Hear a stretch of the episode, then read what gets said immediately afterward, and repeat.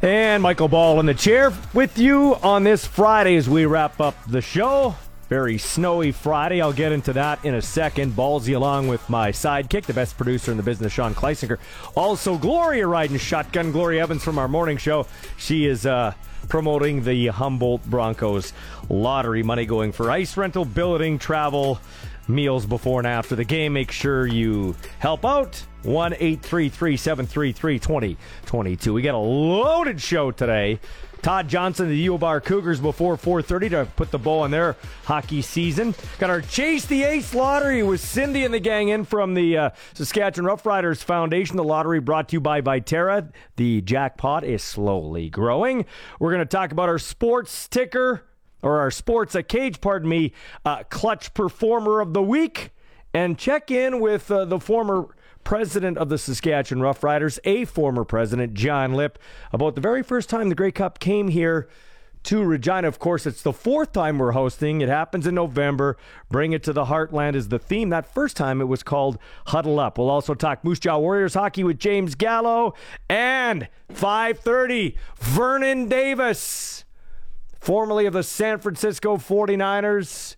Super Bowl champion Denver Broncos. He'll join us. We'll talk with uh, Ben Hebert again. It's the thing we're gonna do every uh, every week called Sports Cage Rewind, where we take a look at the best bits or interviews from the week that was, and also Jim Mullin, Football Canada. It's a loaded show as always, and the show is brought to you by Nelson Home, supplying home packages and RTMs for over 65 years. But everybody needs a good neighbor. My grandpa told me this before he died. You need a good minister you need a good mechanic, and you need a good doctor.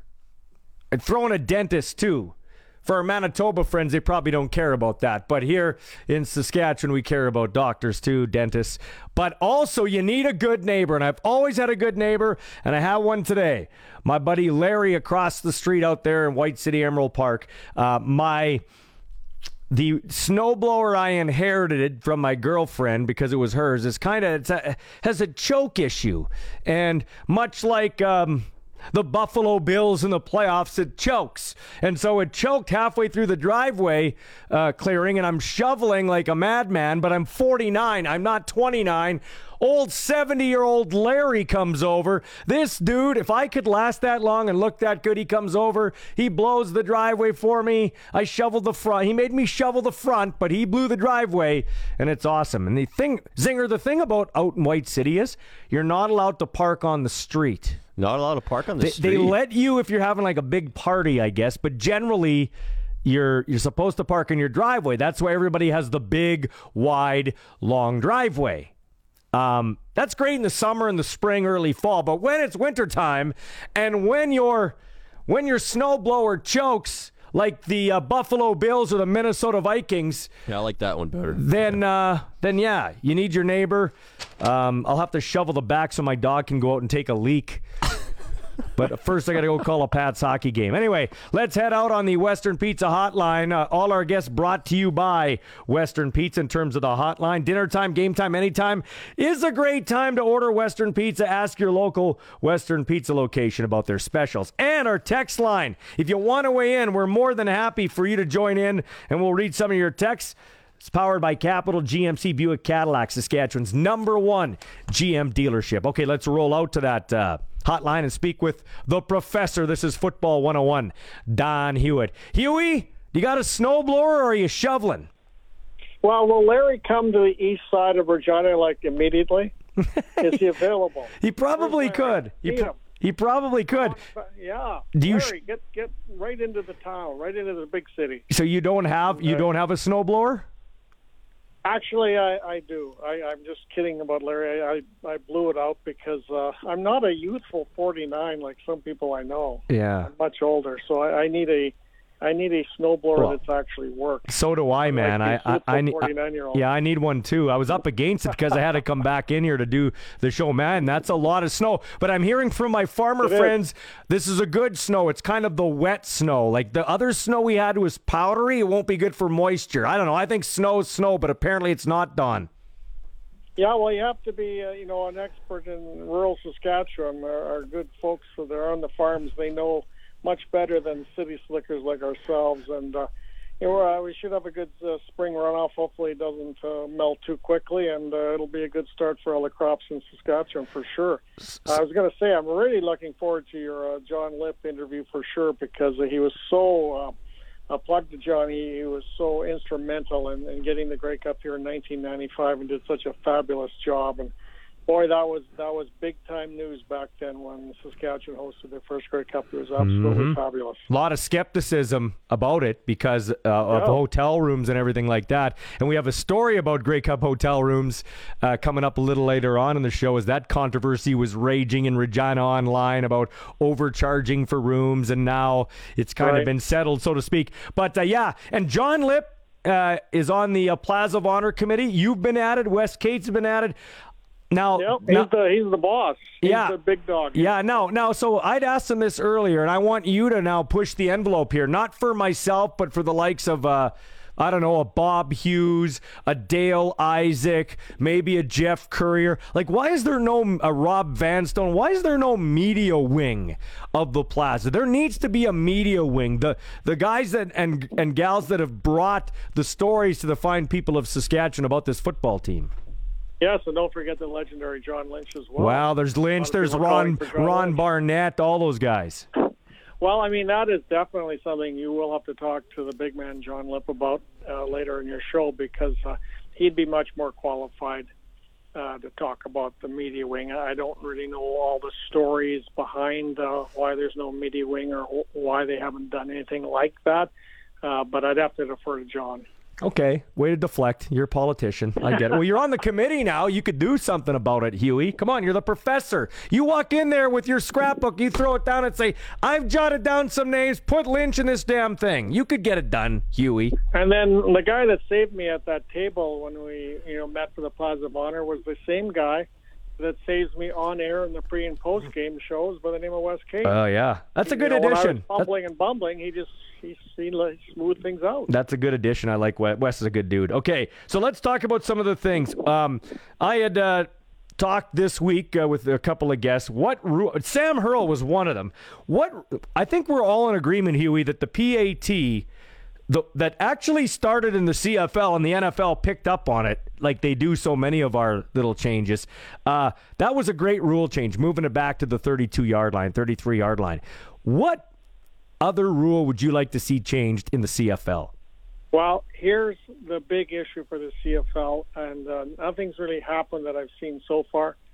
But the biggest thing that has to happen, absolutely has to happen in 2022, is they have to get more offense, especially after all the shootouts and the exciting football we saw in the NFL playoffs. I mean, let's let's be honest. Uh, there has to be moves to get the ball uh, moving in 2022, and uh, it, it hasn't really happened yet. And of course, we we had this idea. We were the ones that floated this idea first of all, and I, I think it was a pregame show that we were doing last year, Ballsy. But you know, I mean, right now you start you start seven Canadians, the rest can basically uh, be, you know, Americans, and you've got to uh, have an even split of how many Americans can start between offense and defense. I mean, nobody's going to go to four down football. I mean, too many people wouldn't like it. They wouldn't approve of it. They want the uniqueness to the CFL, and I think this is this has to happen. There has to be a tweak to the the roster rules. Uh, it won't affect recruiting because I mean they recruit the best players they can find anyway. They have to get an even amount of Americans on offense and defense and get more touchdowns. So that's what has to happen in the CFL this year. They can't be going to these uh, flat, boring, no offense, no touchdown games anymore because uh, we we've seen what what they're up against after not playing in you know in 2020. Uh, you know, I even was thinking even last year because of COVID, uh, you know, it affected attendance. It shouldn't this year. Uh, even even getting into the communities, the teams haven't been able to get into the communities. They haven't. Uh, the riders are so good at it. They haven't been able to do it because of COVID. But what they're going to have to do is better put a better product on the field, a more exciting product on the field, and that's what has to happen. And make any rule change you can think of to get offense going. You don't think uh, you don't, and I'm not an I'm not waving the flag in any way, but do you think because some people have said four downs that would mean less punting, more time with the offense on the field. If we went four downs and kept all of our other rules, motion, everything like that, would you and maybe tweak like you said with the equal amount of you know Canadians offense defense? Would you be in favor or would you uh, concede that? Well, maybe you could look at it as as as the sort of the fan base gets gets sort of the younger people get to be more of the main fan bases of the CFL, and some of the older farts like myself are you know hit the six feet under or whatever. I think there's just too much of a a base of older CFL fans that would be dead against it. And if you look at uh, right now the four downs, and if you look at uh, really, uh, you know, the the the fact that all teams lost a lot of money last year, they can't tick off anybody that's going to buy a CFL ticket. That's the problem. And to get this league turned around and get it going, maybe at some point that could happen. Yeah. But uh, right now, they they can't afford to have somebody saying, "Well, you know what? This really ticks me off. I don't want to go to a game because they're going to four down football. They're trying to be like the NFL, whatever." Mm-hmm. They just PR wise, they can't afford. It. Well, uh, Don Hewitt, the professor, joining us for Football 101 as we are talking, uh, you know, CFL news and notes. Um, yeah, you talk about you talk about uh, the Canadian ratio. Liam Dobson, highly touted lineman, not with the Blue Bombers now. He's elected to go to the right. U- elected to go to the USFL. Now, I'm not saying we should panic, but if and then of course there's Jones in Calgary wants out of his contract and is mad at the Stamps for not letting him out of his contract. Derek. Jones to go to the USFL you know, if we lose some of these Uf, USFL guys, how about this? We look at adding Canadians to the roster, to the ratio, adding them as starters. Do you think this league could add a couple more, maybe even get it to 10 a team? Because I really, you know, we hear this all the time. Well, it's getting better. It's getting better. There are a lot of good Canadian football players that don't get a chance. Well, they do. Now, is Dobson, Dobson is a Canadian, is he not? Yes, he is. So they actually lost a Canadian to the USFL, and in part to, of course, the dollar. So that that is a that is that was not good for the league. Uh, it was not good for the Winnipeg Blue Bombers. That was a, a tough thing to see. Uh, so you know, you could argue that, uh, yeah, maybe maybe uh, that could happen. But the fact is, that there's there's so many uh, American football players down there. I mean, we once had a stat 10,000 in all divisions of U.S. college football, 10,000 graduates a year out of U.S. college football. So, uh, you know, you, you, you're pro Canadian, I'm pro Canadian, so maybe they should add a Canadian or two anyway. But I, I don't think there's any shortage of talent that's going to come up uh, to the uh, CFL via U.S. because of the USFL. I don't, I don't think so. They may lose the odd guy, but from what I've seen of the signings so far in the CFL, they look pretty good, and they look pretty good with uh, Saskatchewan as well. You uh, talked about John Lipp, another president that uh, did a lot for this football team and kept this team afloat was Tom Shepard. Now, sometimes he was a little abrasive, uh, and that's just and that's charming to me. I like Tom. Tom and I always got along. But what Tom did right. is he'd basically go into a room and tell you you were buying a ticket. He, you know, he, you're buying a ticket to this lottery. He'd basically get you in a headlock. I like what this new mm-hmm. president mm-hmm. in Edmonton is doing. He is apparently talking to at least 350 fans a day. He's making videos right. on his own. This guy is really hitting the ground running. They sold 4,000 season tickets exactly. in a in a couple of days. It's the old school mentality. Get back to your grassroots. I love it. Same with Doman and BC. It's nice to have a breath of fresh air in this league. Well, you know, I remember in the early 80s, uh, after games, the Rough Riders uh, went in the you know, Agribition building, I believe, which is right beside the Brandt Center, and uh, poured in fans. And, and then General Manager Jim Spavital would stand uh, at the doorway and shake everybody's hand, every Rider fan that went in there uh, after the game, he'd shake uh, everybody's hand. Now, this is Saskatchewan. That will still work. And as I said earlier in the, in our conversation, I mean, this is the year that the Rough Riders have to get back into the community and, and go hog wild because the the COVID is is getting better. It's it, it's not going to affect attendance, but this is huge for Saskatchewan now to uh, get back to those gears of doing just that, to getting more into the community. I'm sure they're going to, and all teams in the CFL, every team in the CFL has to get out there and uh, follow leads like the Edmonton Presidents, etc. You're a longtime sportscaster. You know more than just football, and I know we call this Football 101, but I just saw this before I uh, came on the air here on the Sports Cage on this mm-hmm. Friday for Nelson Homes. Uh, The Washington Capitals have banned Ukrainian flags at their games and Russian flags at their games. They want no controversy. Um, how do you Okay. feel? How do you feel about the Russian athletes like Ovechkin, like Backstrom, like some of these guys getting squeezed in this situation?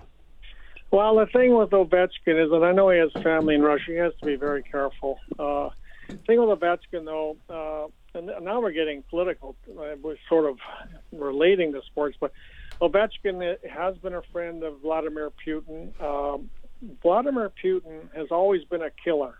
He has always killed people from the get-go. Uh, nothing like coming into a country the size of Ukraine like he's doing now, but I I just hope that that he will.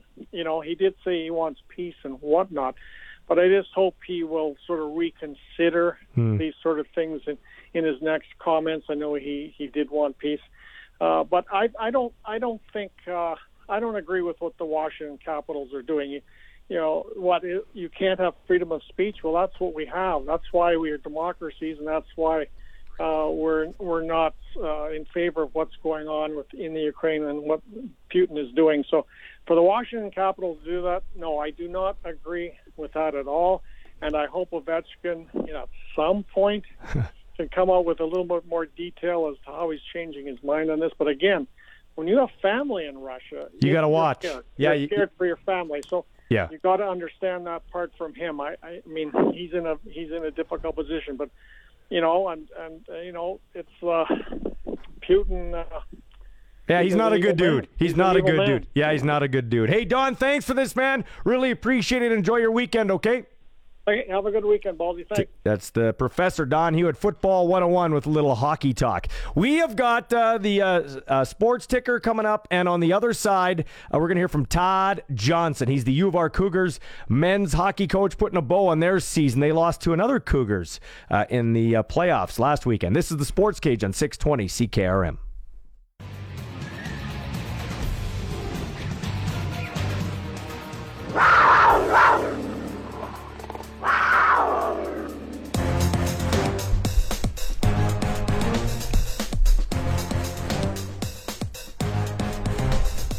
Time now for Cougars in the Cage as we take a look at the University of Regina sports scene, and we'll head out the Western Pizza Hotline here on this Friday for Nelson Homes on the Sports Cage and talk to the head coach Todd Johnson. Todd, ten, is it ten years now, head coach of this program? Yeah, this was my tenth year. It's hard to believe it. Uh, Ten years have gone by rather quickly, actually. Yeah. So time is flying. You're uh, you're now uh, headed uh, as a dad now that the season's done to be a hockey hockey dad, right? You're, where are you driving to right now? Yeah, we're driving to Moose Jaw. We have uh, my youngest boy has a game here in Moose Jaw um, this evening, so we're heading there, and uh, almost playoff time for all the all, all my kids. Oh, that's awesome. Do you have to bite your tongue, not give them the fourth period on the way home?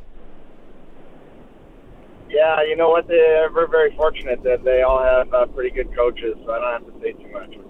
is nice. By the way, I want to let people know we are going to have our Chase the Ace Lottery, Saskatchewan Roughriders Foundation coming up here in a couple of minutes. I just uh, went a little longer with Don Hewitt. Here with Todd Johnson, coach of the U of R Cougars men's hockey team. Okay, uh, TJ, um, just uh, put a bow on your season. A tough, uh, tough weekend uh, loss, a couple games there to the uh, Mount Royal Cougars, my alma mater, uh, way, way back in the day. Uh, they weren't in the uh, U sports, but they are now. That was uh, that was uh, a tough weekend set.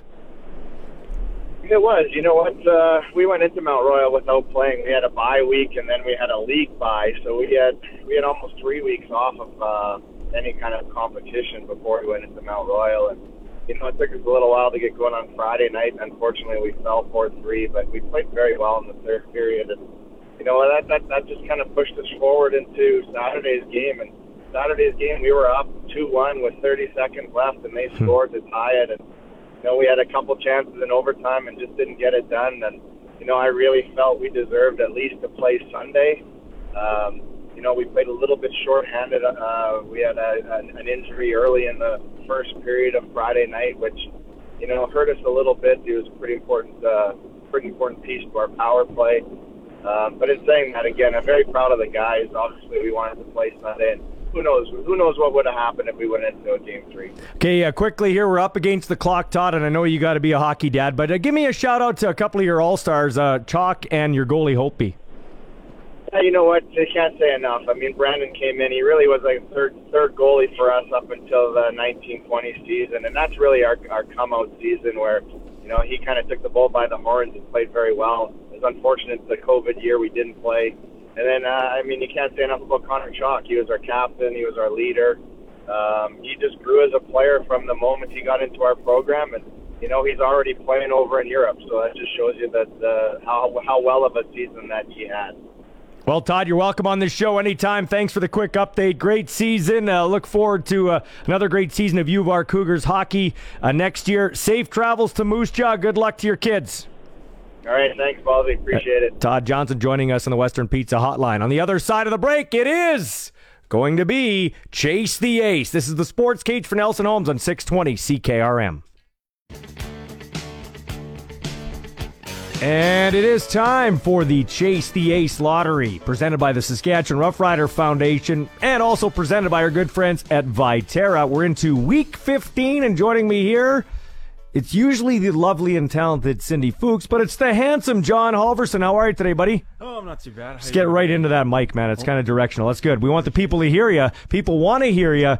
Uh, the lottery, week 15. We are at our weekly prize now, five thousand four hundred and thirty-seven bucks. But John, what's the grand prize at? Grand prize is sixty-eight thousand thirty-four dollars. So we got a lot of money that we could potentially be giving away today. Okay, so you're the Pat Sajak here. You're the game show host. You got to tell me uh, how they can go about winning the grand prize. What happens here? You bet. So I'm going to pick a winner here shortly Mm-hmm. second, and that winner, they're guaranteed the weekly prize. Mm-hmm. That's the sweet part about this deal.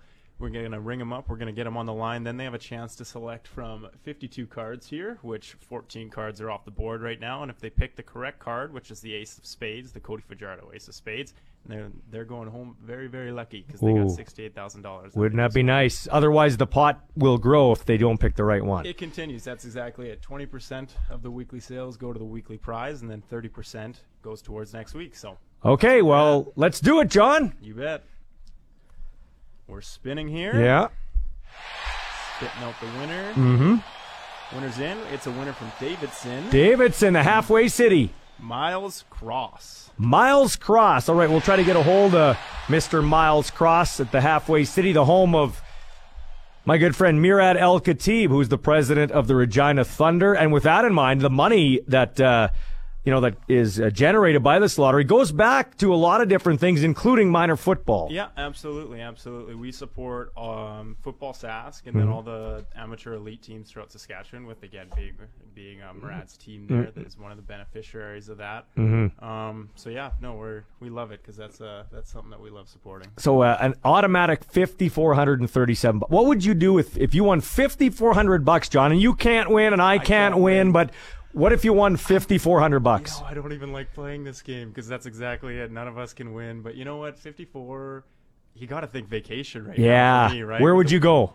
I was just in Dubai. I was in the Middle East. It was outstanding. Well, what took you to Dubai? Uh, my cool. uh, significant other's brother is a is an oil uh, Yeah. rep there, executive, and so I we hung out at his house. It yeah, no, it sounds like oh, Ballsy's got money. I don't. I I got I went on the cheap. But what would you? Where would you go? You know what? I've actually South America's been on my radar a Yeah? little bit. My girlfriend, she's got family in um, in Portugal, so she also would probably be itching to go there. So either Portugal or South America. That's where you. That's what you got to do. Did Yeah. you shovel today? I have not yet. I'm being a bad neighbor. I got to get out there. Yeah, you got to be a good neighbor like my buddy Larry out at White City. Now, um, it's hard to believe football is not that far away. We're training camp's only about a couple months out, man. That's exactly it. Yeah, no, things are things are rolling. The office is starting to get a lot more busy. Oh, Okay, yeah, we'll get to him in a second. Yeah, Sure. Office is starting to get a lot more busy. Obviously, Jo and crew are making a lot of moves, and we hmm. love some of the guys that they're signing. They're doing such a good job of bringing just high character guys, and we love that for the foundation. Okay, so I believe what's his first name again? Miles. Miles Cross. Let's head out in the phone line and speak to Miles Cross and Davidson. Miles, are you there?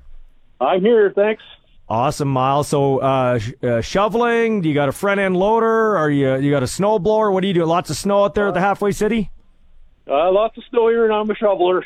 Oh, you're a shoveler. Wow. Yeah. Look at you, Mister. hopefully. Yeah, that's right. Well, don't, it's heart attack snow, man. Heart attack snow. Well, I got some good news for you. You can afford a couple of snow blowers now. Fifty four hundred and thirty seven bucks in your jeans. Is that not cool or what?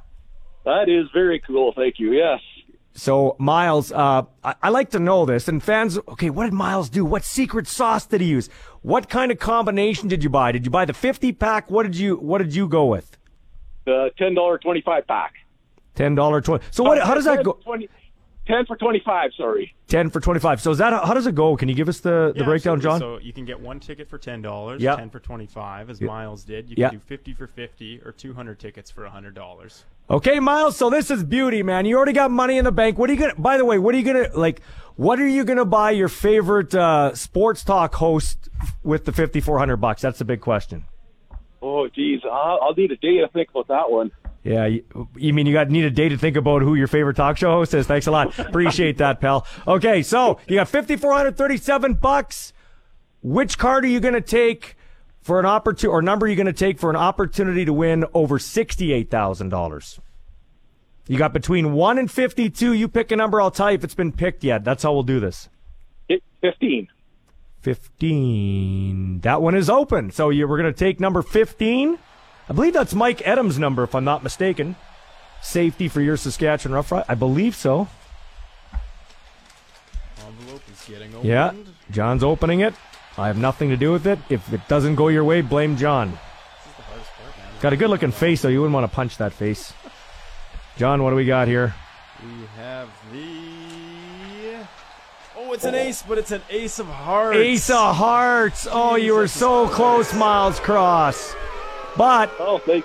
Yeah, and you can see that online. The beauty of it though is like you don't you don't walk away a loser here. Fifty four hundred and thirty seven bucks, man. Congratulations.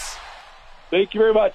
Awesome, Miles. Thanks for uh, playing once again. The Chase the Ace uh, lottery brought to you by the Saskatchewan Rough Rider Foundation. And we should give a shout out, John, to our buddies over there at Viterra. Absolutely. We truly appreciate Viterra and everything they do. Um, they're the reason we're able to run this Chase the Ace and why we're able to give so much money back to the community. So big shout out to them. And Viterra. stop by the Rider store. Bring it to the Heartland. We got the Grey Cup gear in there too. It's looking pretty good. That's exactly it. My boy Mark in retail, he just crushes it every time he creates some new gear. So I'd suggest getting in there. Awesome. Well, thanks for this, John. I appreciate it. Congratulations to uh, Mr. Cross out in Davidson. He can go now to the A&W, the halfway A&W, and pick himself up a burger or something, or many burgers. When we come back, we'll talk a little bit about that Grey Cup with the uh, former president of the Saskatchewan Roughriders, John Lipp, who helped attract the very first Grey Cup here back in 1995. This is the Sports Cage for Nelson Homes on 620 CKRM.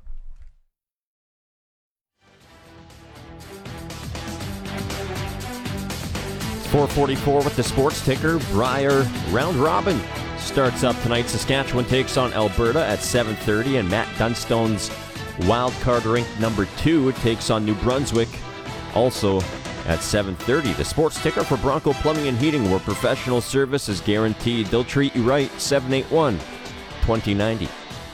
And thanks to Nelson Homes for sponsoring Friday's edition of the Sports Cage. We like to call it a Football Friday. We like to mix in hockey and curling and those types of things, but on Friday we do like to talk football. And we'll get to John Lipp, the past president of the Saskatchewan Roughriders, and talk about bringing the Grey Cup here for the very first time back in 1995. Of course, the theme this year is Bring It to the Heartland, and we'll talk about that coming up in a second. But we do want to get to something we've started here on the Sports Cage. It is called our Sports Cage Clutch Where we recognize somebody that turned some heads in the world of sports. And yesterday, for a couple of reasons, it was Ben of the Montreal Canadiens. His night in Calgary last night included a puck to the face, stitches, and two goals, including the overtime winner for the Montreal Canadiens in a 5 4 win over the host Calgary Flames. The Habs dug out of a 3 1 deficit in the second and foiled the Flames in their bid to set a franchise record of 12 consecutive home wins at the Saddledome. Yeah, Marty St. Louis has the Habs playing some inspired hockey here, uh, which might, oddly enough, ruin their chances at the first overall pick the way it's going.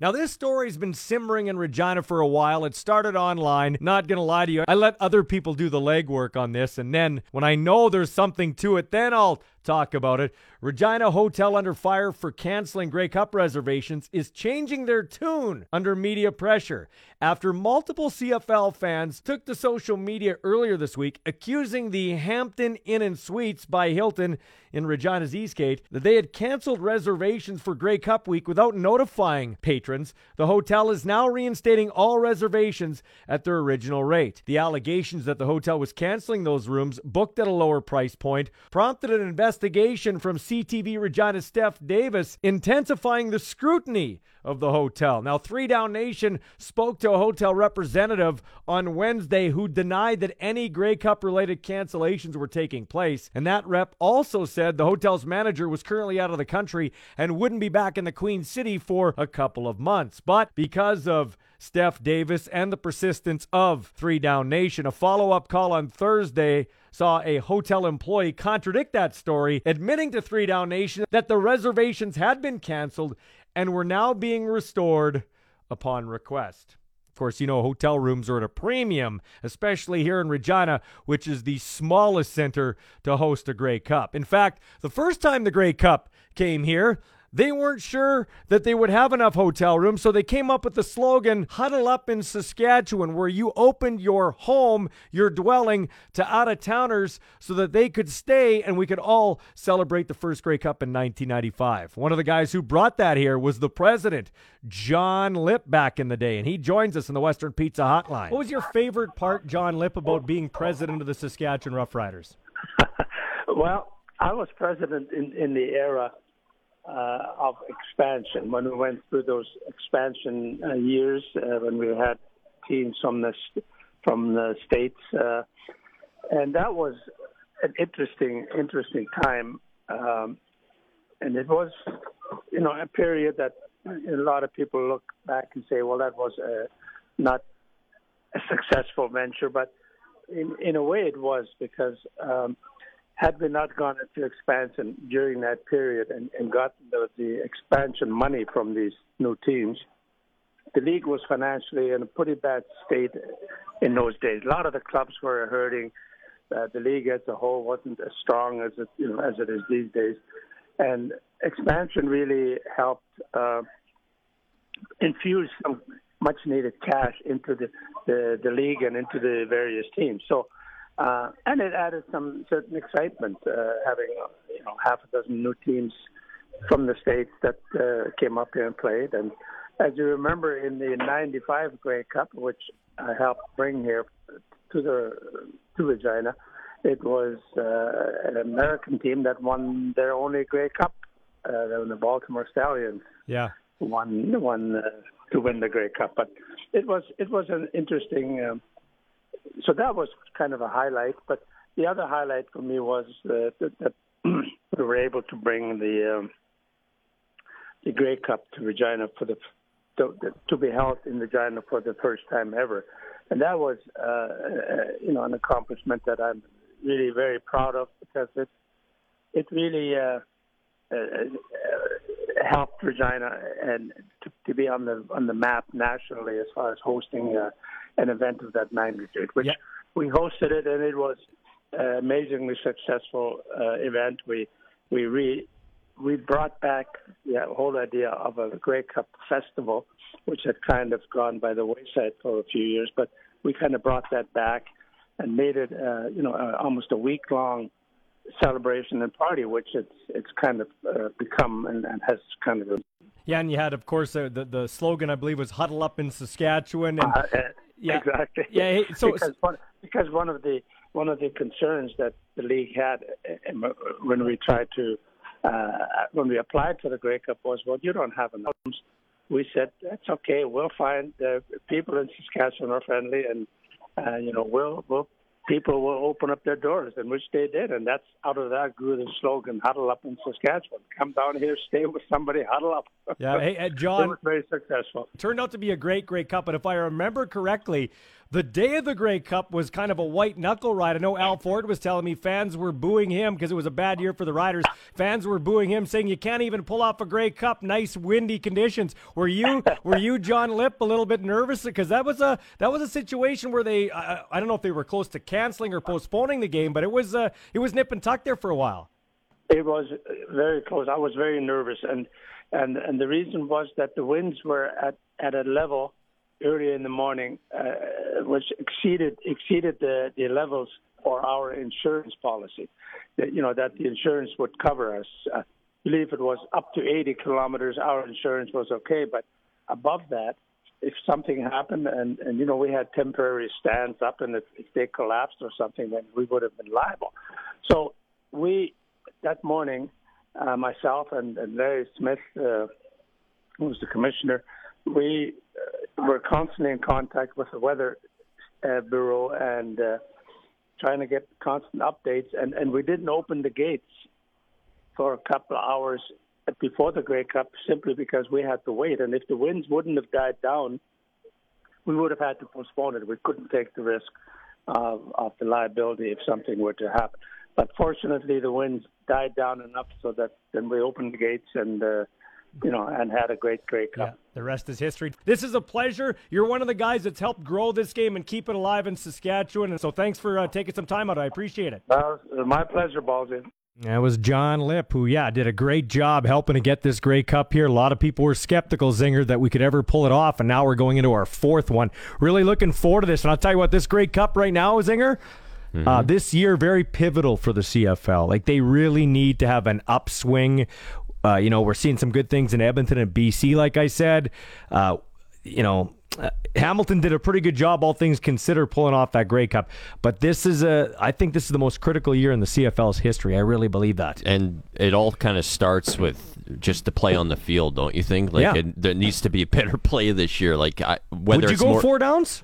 Uh, I'm not at that point quite yet. Uh, I'm gonna I'm chalking last year's season up to uh, having a year off due to COVID and things being fresh again and stuff like that. I'm not I'm not willing to go to four downs quite yet. No, I'm no. not either. But I mean, we gotta we gotta look at uh, tinkering some things. I like Don's idea of having an equal amount of Canadians and Americans on a you know on offense and defense because a lot of these coaches already pigeonhole these guys where they're going to play. I was it was a breath of fresh air that Coach Dickey and Coach Maas went with more Canadians as receivers, in my opinion. Mm.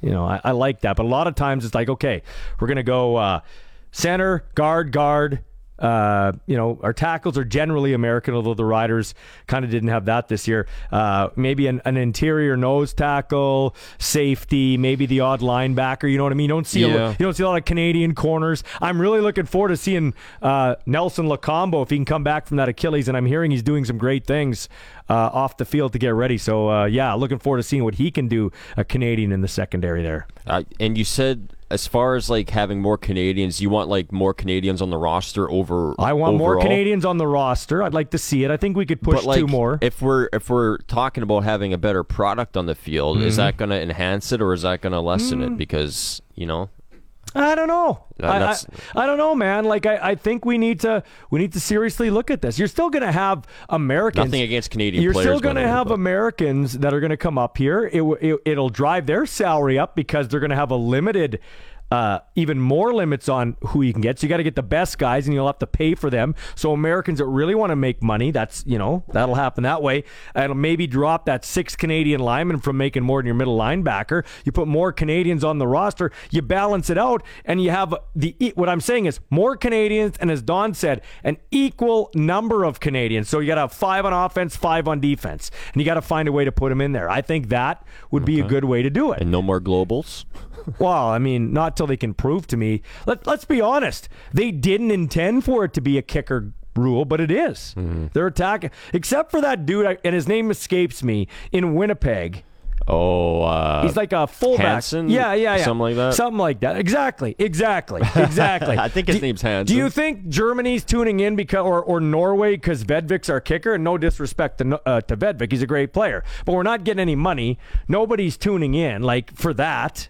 Yeah. You know what I mean? I don't know. Well, the the thing that sucks about it too, the the punter and kicker position historically in the Canadian Football League has belonged mm. to Canadians, and now mm. that's basically wiped off the board. Yeah, right? well, we lose so, an icon in Jon Ryan because of it. Lui and Passaglia. Co- yeah, like coach says, coach said, hey, all things equal, love to keep Jon, but we got this global thing. And that's basically what he said if you read between the lines earlier this week. And if you missed any of our interviews, you can check it out on our podcast, uh, the Sports Cage podcast. You'll find the link. And yeah, he basically said we, we had to make a move, and we've certain teams earmark where they're going to put that global guy, and that's where they went with it. Hey, got his name right, by the way, Ballsy. It's Hansen. There you go. Well, I knew you. You're, you're, the best in the business. Um, New study says that being a fan of a bad football team can be hazardous to your health. So this just in, in both the CFL and the NFL, uh, the New York Jet uniforms and the Ottawa Red Black uniforms will now have warning labels on them. right, right, right. Now, uh, now, no one knows uh, when the Major League Baseball season's going to start. Now, that's no big deal for me. I gave it up for Lent.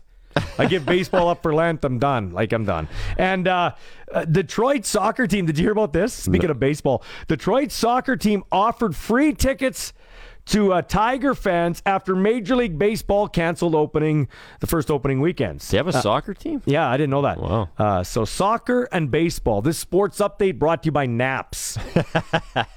it's a more boring sport, baseball or soccer. I, I love both sports, man. I, I I've watched a lot of Hmm. live games of both, so I have I have no ill will against any of those sports you just mentioned. The Soccer, first- the beautiful game. Baseball, Yeah, yeah, You know, it's The beautiful first- too, man. The first baseball game I've ever seen live was September of 2020. Uh, September of 2019, before the pandemic hit. I was in Arizona with Crescenda. We watched the Arizona Diamondbacks and the Miami Marlins. well, you know, That was an awful thing. Why, if that's going to be your first ever MLB game, Yeah, that's like the worst game you could go was to, man. terrible, man. You know what So the 50 you know what the 50-50 was? And by the way, Americans, I was at a sold-out UND hockey game on the weekend. I think the 50-50 was 3500 bucks. Like for whatever reason, they don't I don't think they trust the 50-50 lottery to be honest with you. But do you know what the jackpot was at the Diamondbacks game? Mind I think you, it's like a thousand bucks. Mind you, you, told me. mind you, it was 5,500 fans there. I started way in left field, ten dollar seats, and moved my way down the first baseline. the That's how ushers I- didn't uh, check your tickets. No, they there. didn't. They, didn't don't, care. They're They not into that there, huh? They didn't care. Uh, it was 750 U.S. dollars. Come on, man. Yeah, that's terrible. It was not. Uh, it didn't leave a good taste in my mouth. You got to go to a game at like Yankee Stadium, Fenway Park, or Wrigley Field. And, I wanna go to and then Petco judge Park. it. You can't go to a game with the Miami Marlins playing the D-backs. Yeah, okay. Come That's on. True. I want to go see Petco Park uh, Padres. Okay, Yeah. so I want to ask you this question. You're an NFL guy. We have NFL fans listening. The Bills are going to grant Cole Beasley, their outspoken anti-vaxxer receiver, who I like, great player too, um, permission to seek a trade, and the Cowboys likely to cut Amari Cooper. So which receiver would you rather have on your team, Cole Beasley or Amari Cooper? Cooper will cost you more, I think. Well, it, I think it depends what kind of receiver you're looking for. If you're looking for obviously that slot type receiver, it's Beasley. But I think overall, Amari Cooper's the better route runner. Like he's one of the better route runners in the NFL. I'd probably say top five route runner in the NFL. That's pretty surprising that they're getting rid of him. So I'm going with Amari Cooper to answer your question. I, Yeah. Imagine him lined up with Davante if he's back on Packers yeah, you can't. Come afford. You can't afford Oh, him. yeah. You can't afford Come him on, though. break the cap, baby. Cooper's due twenty million in fully guaranteed Yeah, money on the fifth day of the new league year. That's why he's getting released. You don't want to deal with the headache, the headache either that Beasley could potentially bring. Not saying I'm for or against his beliefs. It's just you know, Yeah. Uh, he brings a spotlight, but he's a great slot receiver, man. Yeah, and if is. you can get him on the cheap, mind you, you got to trade for him. So maybe he'll end up getting cut when nobody trades for him. Anyway, coming up on the other side of five o'clock, we are going to talk junior hockey with James Gallo, voice of the Moose Jaw Warriors. They're home to PA tonight. Of course, our Pats right here on this radio dial will be home to the Red Deer Rebels. Actually, saw me with my blazer. I'm going to go call it on TV a little later on. Oh, you sexy yeah, man, Well, I don't know if I'm sexy, just busy. it's called Bills and Debt. Anyway, we'll be back with more of the Sports Cage on the other side of the 5 o'clock news. Uh, here, brought to you by Nelson Homes on 620 CKRM. Here's your host, Michael Ball. And wherever you're listening, however you're listening, thanks for making us part of your day. We know you have choices, and we're happy you chose us. Our show brought to you by Nelson Homes this Friday, supplying home packages and RTMs for over 65 years. Please text us. Let us know what you're thinking about the show, sports topics of the day, even the road conditions, because that's a key. Sports important, but your safety the utmost important to us here at 620 CKRM. And our text line is powered by Capital GMC Buick Cadillac, Saskatchewan's number one GM dealership. Just after 6:30, we got the Pats pregame show. Pats and the uh, Red Deer Rebels from the Brandt Center. Pats are just out of a playoff spot, four back. Rebels are third in the standings, eight and two in their last ten, winners of six in a row. They've opened up with two convincing wins on this four-game road trip. But we're going to talk a little bit about that and Moose Jaw Warriors hockey as the Warriors just behind the Rebels in the standings. Well, there's a bit of breathing room there, but they're fourth, Rebels are third, and we're joined on the Western Pizza hotline by our friend James Gallo, voice of the Moose Jaw Warriors. He's in the broadcast booth getting ready for the Raiders and the Warriors. How are you today, James? Hey, Baldy. I guess uh, road report: city streets and Moose Jaw not fun, pal. They're not. Fun No, no. City of Regina just announced their uh, their new Operation Snow Removal in May. That's what it's called. Just looking for sun get it. looking for let the sun get it. yeah, looking for Mother Nature to uh, to uh, clean it out for us. Okay, so I got to ask you this uh, before we get to the Warriors and all things Moose Jaw. I have never watched the Red Deer Rebels this uh, this year. I'm going to call the game on Access Now Sports on TV. Um, what should I look for in the Red Deer Rebels? They they're well coached. Steve Konowalchuk has done an amazing job in my mind. Coach of the Year candidate, 100%. Uh, they play a heavy, physical game. They won't give you a lot of space to work. Offensively, Arshdeep Baines, Ben King, dynamite. They are some uh, some solid players. Again, they play that heavy, physical style. They they like to grind you down a lot. Their defense, big. They can play some nasty games, and their goaltending pretty solid. Uh, so they're a pretty well-rounded team and a well-coached team. What do you think of our Regina Pats through the eyes of our hated rival, the Moose Jaw Warriors? you know, I think it's uh, they're different, right? I mean, everything kind of goes through goes through Connor Bedard, and that's obvious when you look at the numbers. I think as of late, losing no, Logan Nijhoff to me is a huge loss, and you know, as a guy watching Nijhoff from afar, uh, to me he's a man. Like he's a man out there, and he plays like a man. And to not have him in your lineup if he's not in the lineup again tonight, I think that's a tough loss. Um, you know, watching them, you know, I haven't seen the Pats for a bit, but uh, you know they're offensively charged, and I think you know they can they can score six, but unfortunately they may give up seven. So I think that's one thing they kind of have to watch out for. And you know, down the stretch, I think ballsy. The biggest thing for the Pats is their schedule. They got a lot of games to play in a short amount of time, and you know, can the legs keep going? All these kids are young and in great shape, but boy, it gets tiring after a time. Funny you say uh, score six, give up seven. It was the reverse the other night. They beat Brandon seven six with five guys having a multi point night, and uh, Sim and Net made forty. Uh, he made forty saves, still gave up six goals. They won the contest. Speaking of goaltending, it starts with goaltending wherever you play. Uh, how about the uh, Western Hockey League announcing that your netminder, Carl Tetachuk, is the uh, goaltender of the month for the month of February as we turn the calendar here into uh, March, your first game of March. Just talk about him. Yeah, Carl's been tremendous. And, you look at February, you know, 4 2 0 1, a 128 goals against, a 952 save percentage, and two shutouts. And oddly enough, Ballsy, in one of those shutouts, he lost the game. You don't see that happen too often, but it honestly, it happened.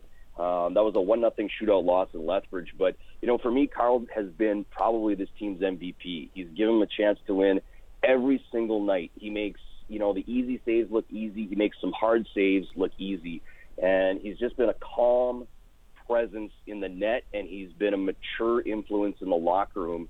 And with 16 year old goaltender Jackson Unger kind of you know waiting in the wings it's nice for him to be able to look at a guy like Carl Tetachuk and how he prepares physically and mentally for the grind of the Western Hockey League season. But Carl, you know, came over for a seventh round pick ballsy. That's all it took to get him, and he has hmm. taken the ball and ran with it here in Moose Jaw, and, and he's been great. And and the fans have taken to him, which is tremendous to see. But you know, Carl, in, my mind, probably the Warriors MVP this year. This is James Gallo, voice of the Moose Jaw Warriors, getting ready for the uh, Raiders and the uh, Warriors, and they've got the uh, Wheat Kings in there tomorrow night. But this is your first game in March. You're coming off the Warriors, that is, a loss in February, the end of February, Sunday against the Blades.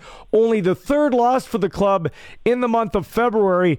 Uh, did that four five day break uh, do him some good?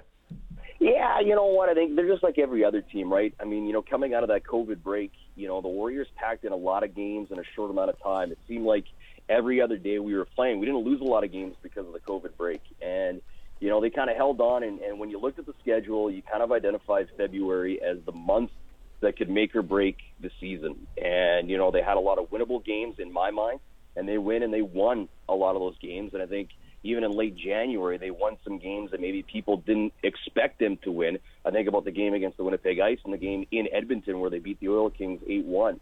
Um, you know, February was a big month for this organization. It put confidence into their legs. You know, you ended with a tough loss in Saskatoon, but I think sometimes you got to learn from those losses because you know, in, in life, you learn from your mistakes. They made some in that game, and hopefully, moving forward, they learn from them coming into you know the game against Prince Albert tonight and the big game against Brandon tomorrow. Yeah. So as the fans uh, go to the the beautiful rink in Moose Jaw, they're going to get a chance this weekend to see 19 year old forward Calder Anderson expected to make his season debut. This dude's coming off a knee injury. What can we expect?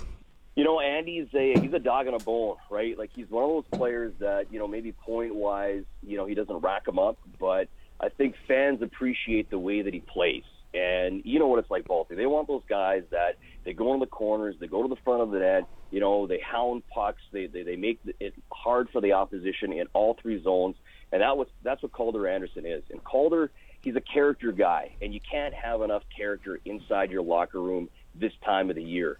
Um, you know, he's going to push himself, and he's pushed himself to get back in the lineup, coming back from surgery. Uh, he's pushed himself to get here, and he's going to push his teammates as well. And to me, you know, getting Calder back in the lineup is a big boost. You know, not only on the ice but off the ice as well. He's been around the team for know the last couple of weeks, and you know he was he's ready to go. I've talked to Calder, you know, a couple of times this week, just making sure that he's ready, and and he's probably the most excited player that will be, or most excited, excited individual inside Mosaic Place. He's pretty amped up for this one. We talked about your goalie being maybe the team's MVP, but give me a couple of other names that uh, obviously have been uh, key to your success, fourth in the standings right now in the East. Well, let's start on the back end. Excuse me, and I think you have to start with Captain Daemon Hunt. You know, Daemon, you know, he he's a leader through and through, and you know, I've said it before. You know, watching his maturing process this season has been amazing. He puts his team on his back when he plays with an edge, uh, he's fantastic to watch. He plays that honest game, but he, he's more comfortable offensively to chip in a little bit more on that road. He leads the Western Hockey League defenseman with 16 goals this season. And, you know, the thing about Daemon is he's a pro, right? He, he knows he wants to be a professional hockey player. He's a signed third round pick of the Minnesota Wild. He wants to play professionally. And when you have him in your locker room and to see how he prepares, it's great. Denton Mateychuk, 17 year old, highest ranked defenseman in the Western Hockey League according to Central Scouting. He needs to learn from a guy like Denton, and he's done that. Denton fifth in defensive scoring as a 17 year old. That, that's amazing to see. So, you know, those two are a great tandem on the back end. You know, they have other guys like Lucas Brenton and Max Wanner, a couple of 18 year olds that have been tremendous. Um, and when you look up front, you know, you start with Ryder Korczak, the 19 year old from Yorkton. You know, he's having another great year. Uh, Brayden Yager, the 16 year old, is, is having a great year. And, and you know, he's kind of like, he's like our Bedard, right? I mean, he, he, he's Mhm. a high end, you know, young superstar that you're building around. And 25 goals on the year, which is great. He's chasing Theo Fleury's franchise record of 29 that he set in the first year of existence here in Moose Jaw. And then, you know, how about 17-year-old Jagger Firkus? He's fifth in scoring in the Western Hockey League. He's the highest scoring 17-year-old player in the Western Hockey League, which which is truly amazing. So when you think about it, I know this league is built off of 20 and 19-year-olds, but when you look at the Moose Warriors, they have those, but they also have some of the best 17 and 16-year-olds in the league. So that's a big thing for now, it's a big thing for the future. This is James Gallo, voice of the Moose Jaw Warriors, getting set for the Warriors and the PA Raiders, of course, here on 620 CKRM, your voice of Pats hockey. We've got the Red Deer Rebels and the Regina Pats. Okay, put your thinking cap on. You've seen the teams. In your opinion, who's the most underrated player in the entire league? Oh, it's, you know what? I can only say Eastern Conference. Okay. I think, uh, I think that's fair just because Mhm. I haven't seen a Western Conference team in two years, and I honestly haven't watched the game all West. Wow. Who knows Inter- when you'll see them, right? Yeah, yeah. Okay, Um, so in the East, who's the most underrated player in the East?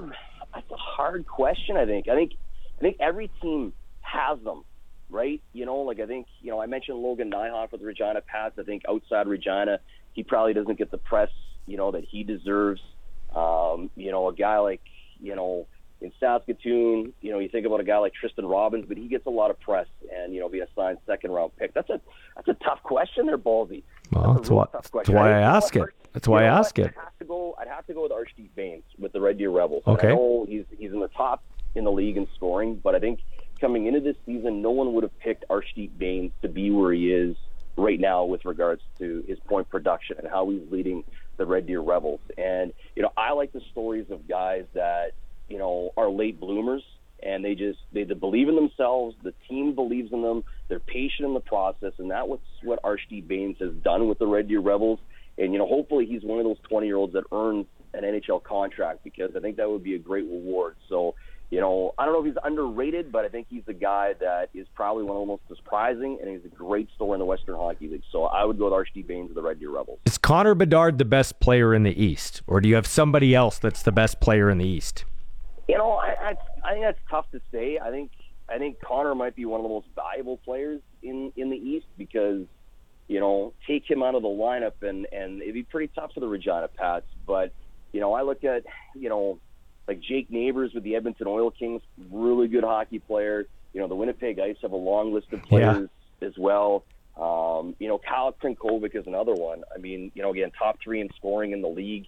Um, and this is a guy that he feels like he's been playing forever with Saskatoon, but he's only in his fourth season. Um, you know, to me, I think, you know, Kyle Crnkovic is, is a good bet on that. I mean, if you're thinking about forwards, um, you know, defensively, I'd look at, you know, Daemon Hunt and Kaiden Guhle would be two guys mm-hmm. that would pop into my mind. But, uh, you know, I think I think Connor Bedard would be up there in my mind. Probably the obviously the best, probably 16 year old, but um, you know, best player in the East, I think that would be tough. I think that'd be tough. No, that's uh, and that's a fair comment, and uh, I always ask you because you're pretty measured in your response. Have the standings gone kind of how you've expected to this point?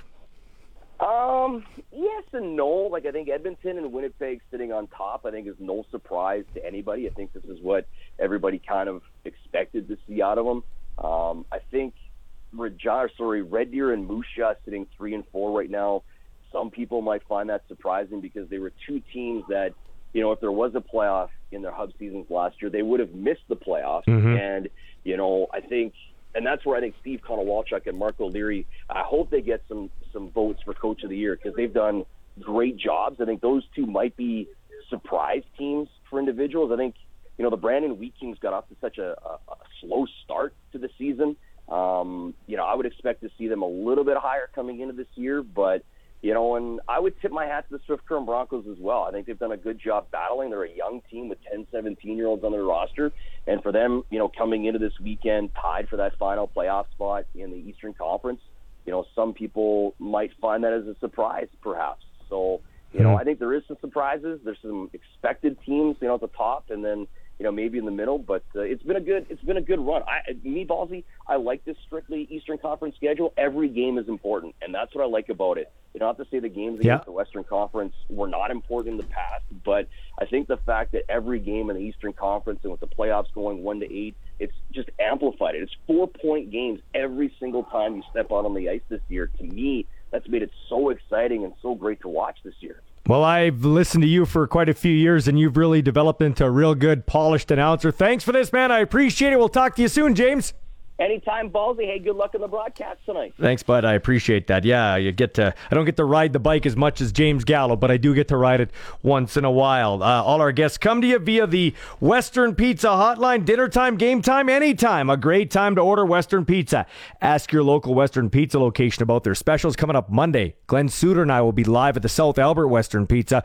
Derrick Moncrief will join us. We'll give away home opening, uh, the home opening game uh, tickets to that. Well, you can have autographs and uh, hang out with us for a couple of hours there on Monday Is it Suitcase Suitor and Ballsy on the road for the Sports Cage on Monday. Coming up on the other side, I'm going to tell you why shopping carts, the true test of humanity. This is the Sports Cage for Nelson Homes on 620 CKRM.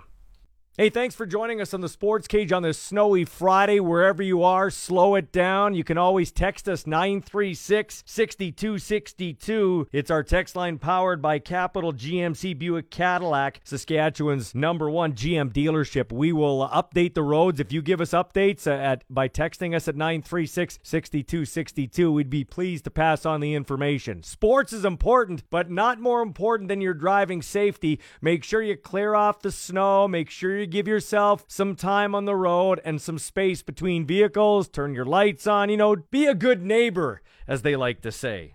We heard that a lot with the vaccine. Be a good teammate. Well, why don't you be a good teammate with uh, regards to driving and updating people too, like I said, by texting 936 6262. As I mentioned, Nelson Homes, our sponsor for this show, supplying home packages and RTMs for over 65 years. All our guests come to you via the Western Pizza hotline. Dinner time, game time, anytime. A great time to order Western Pizza. Ask your local Western Pizza about their specials. And speaking of Western Pizza, I'll be on the road with Glenn Suitor, albeit South Albert. It's not like we're going to a different city, but we will be on the road, me and Suitcase The uh, South Albert Western Pizza with our good buddy Spiro. We'll be giving away tickets to the Riders Home Opener. We'll have some autographs from Glenn Suitor. Maybe a couple of riders will join us and some great pizza specials in house there with Spiro at the uh, South Albert Western Pizza. Okay, we do live in a divided world. Convoy, no convoy. Mask, no mask. Vaccine, no vaccine. Uh, liberal, conservative, Republican, Democrat. Now Ukraine and Russia. I want to talk about this because it just happened to me last night, as a matter of fact, before the snow blew in. Time for a little gospel according to Ballsy. Went to the grocery store. It's an empty lot, me and four other cars. I come out and this shopping cart is against my vehicle. Now, I'm not driving a Ferrari or anything ultra expensive, but come on, have some respect for somebody else's vehicle. Return the damn shopping cart. And I saw this online and I agree. The shopping cart is the ultimate litmus test for whether a person is capable of self governing.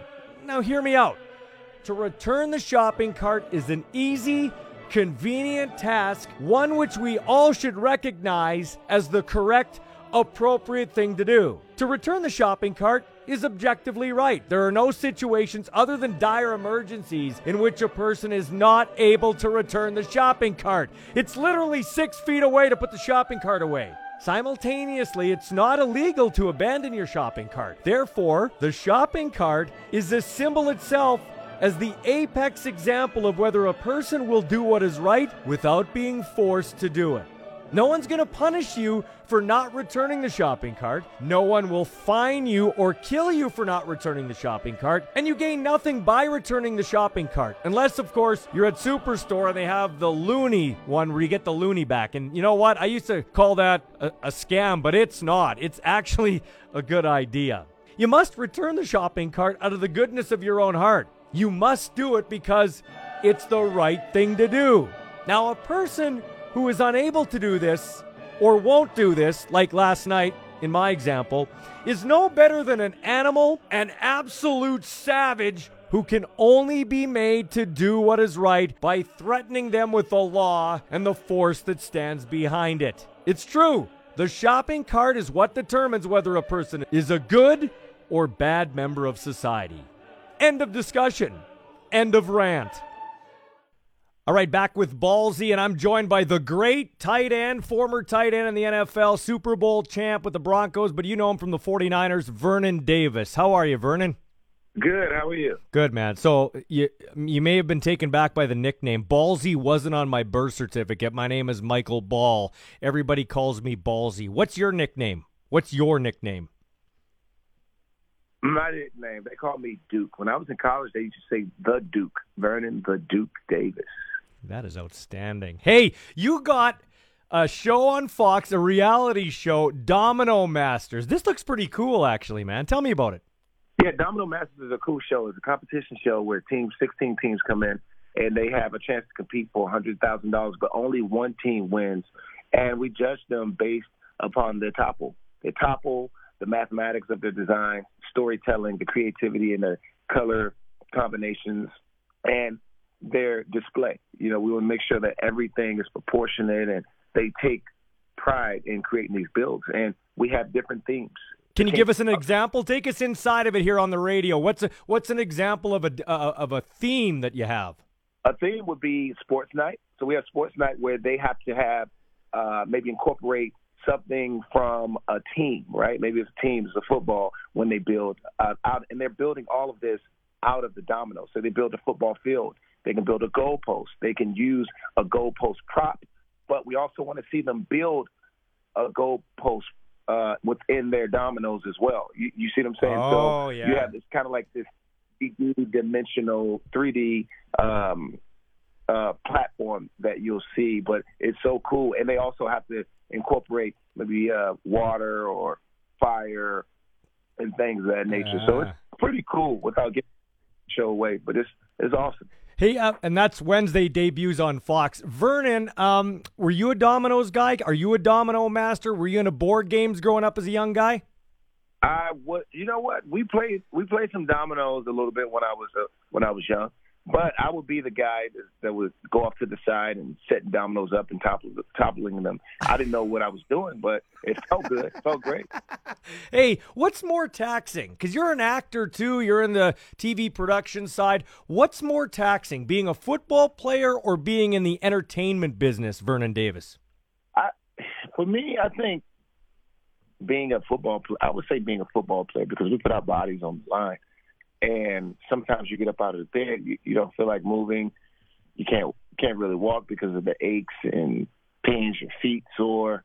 It's just it's a lot. It's a lot there. So I would say that's more taxing for sure. So uh, can you replicate the rush of playing in front of uh, sixty thousand fans, say in a Super Bowl, by being on TV in a show like this, the Domino Masters, or uh, you know, acting in a show or putting together a show. Like I know football players, athletes say it's it's hard to replicate that rush. Does this kind of do it for you?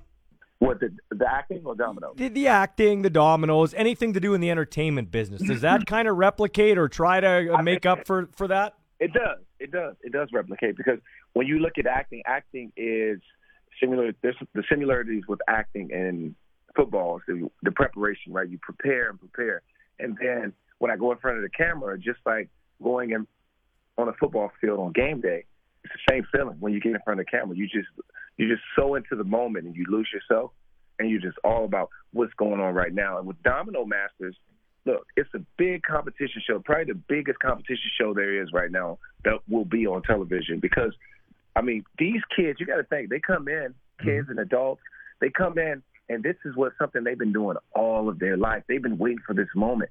They've been waiting for an opportunity to get on a stage like this and perform in front of millions of people for a chance to win a hundred thousand dollars, money that they will probably never see in the next two to three years. It's going to take some time, but they're doing it right here, right now.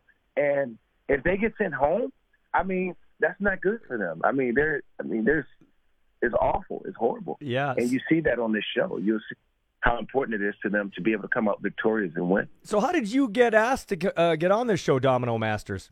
Well, I had to audition for it. Okay. Yeah, How- it didn't just fall in my lap. Yeah. I auditioned for it, unfortunately.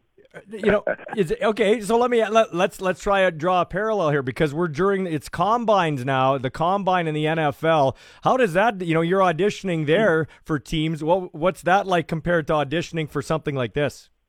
Yeah, so the audition for this is there's um there's some similarities, but the the difference is that I was playing football for so long and I was waiting for an opportunity to um to be able to get drafted and and just live the dream, you know. And Domino Masters is something that came about. So, you know, the the emotional side just was totally different. But me being competitive, I also want to make sure that I secure this audition.